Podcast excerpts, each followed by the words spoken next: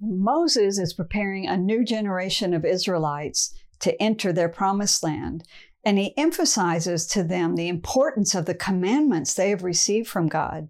They are wisdom and key to a long life enjoying the promises of God. His children should honor and cherish his words, and their obedience to his commandments should be an expression of their love for God. So, welcome to this week's Shabbat Shalom devotional when I seek to share a little inspiration and bring a little peace to the close of your very busy week. This week's Torah portion is so rich and so full of great verses. We're covering Deuteronomy 3, verse 23 through 7, verse 11. Moses is pleading with God. The name of actually this week's portion is Vayetchanan. I pleaded with the eternal. Moses is pleading with God, but God responds and says, No, you are not to enter the Holy Land. He is forbidden to go in. But he is charged to encourage and strengthen Joshua, who is going to be the one to lead the children into the promised land. Now, I don't know about you. Oftentimes, when I think of Joshua, I still see this young man, this uh, young man that was sent in as a spy, but that was 40 years ago. Joshua is probably between 70 and 80 years old now, or 65 to 75 years old. He is not young. And so Moses has to commission him and encourage him in the calling, not that he's young and inexperienced, but that he's going to be stepping into really big shoes, the shoes of Moses. So now Moses uh, encourages the people that they need to obey the Lord and his commandments. And a very beautiful verse here is in chapter 4, verse 6 that the commandments are wisdom. Therefore, be careful to observe them, for this is your wisdom and your understanding in the sight of the peoples who will hear all these statutes and say, Surely this great nation is a wise and understanding people. So, with God's commandments comes wisdom and understanding. Then he explains to them how privileged they are to have been given those commandments. So, chapter 4, verse 7 and 8. For what great nation is there that has God so near to it as the Lord our God is to us? For whatever reason, we may call upon him. And what great nation is there that has such statutes and righteous judgments as are in all of this law which I set before you today. So Moses gets it. What a privilege to know the Lord, to be his children, and to be able to come and call upon him. And so, how privileged to be given these statutes and these commandments. And then he tells them, and be sure to teach them to your children.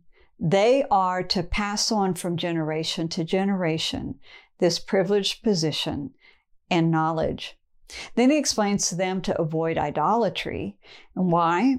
Why does God take idolatry so personally? And in verse 24 it says, For the Lord your God is a consuming fire, a jealous God. So God loves his children, so much so that he's jealous after them if they were to betray and turn against him. All the more reason to obey his commandments. Then Moses tells them, But if you do evil, you will perish from the land, and you will be scattered among the peoples, and you will be few in number, and there you will serve them and their gods. But even in exile, he tells them that God will bring them back to their land. So let's read verse 31. For the Lord your God is a merciful God. He will not forsake you, nor destroy you, nor forget the covenant of your fathers, which he swore with them. So now, uh, the covenant was not just with the, their fathers, you understand? The covenant is with this generation as well.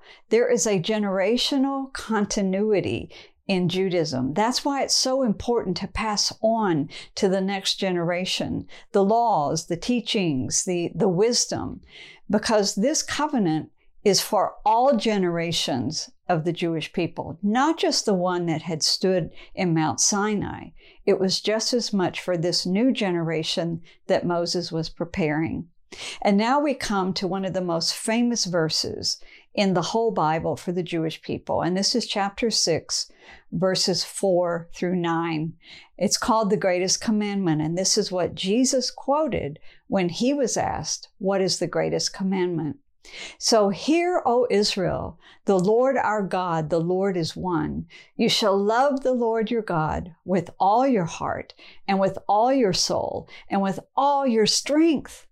And these words which I command you today shall be in your heart, and you will teach them diligently to your children, and shall talk of them when you sit in your house, and when you walk by the way, and when you lie down, and when you rise up. You shall bind them as a sign on your hand, and they shall be as frontlets between your eyes.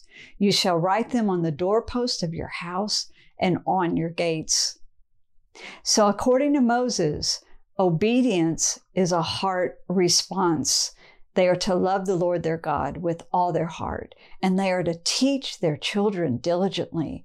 And then they are to bind these commandments on their very arms and their forehead and put them on the doorpost of their house. They are to cherish the commandments of God. Do you cherish the Word of God like this? Are you teaching them to your children? Are you holding them dear to your heart and to your mind and placing them on the very doorpost of your life for all to see? That's the closing thought this week. And with that, I wish you Shabbat Shalom.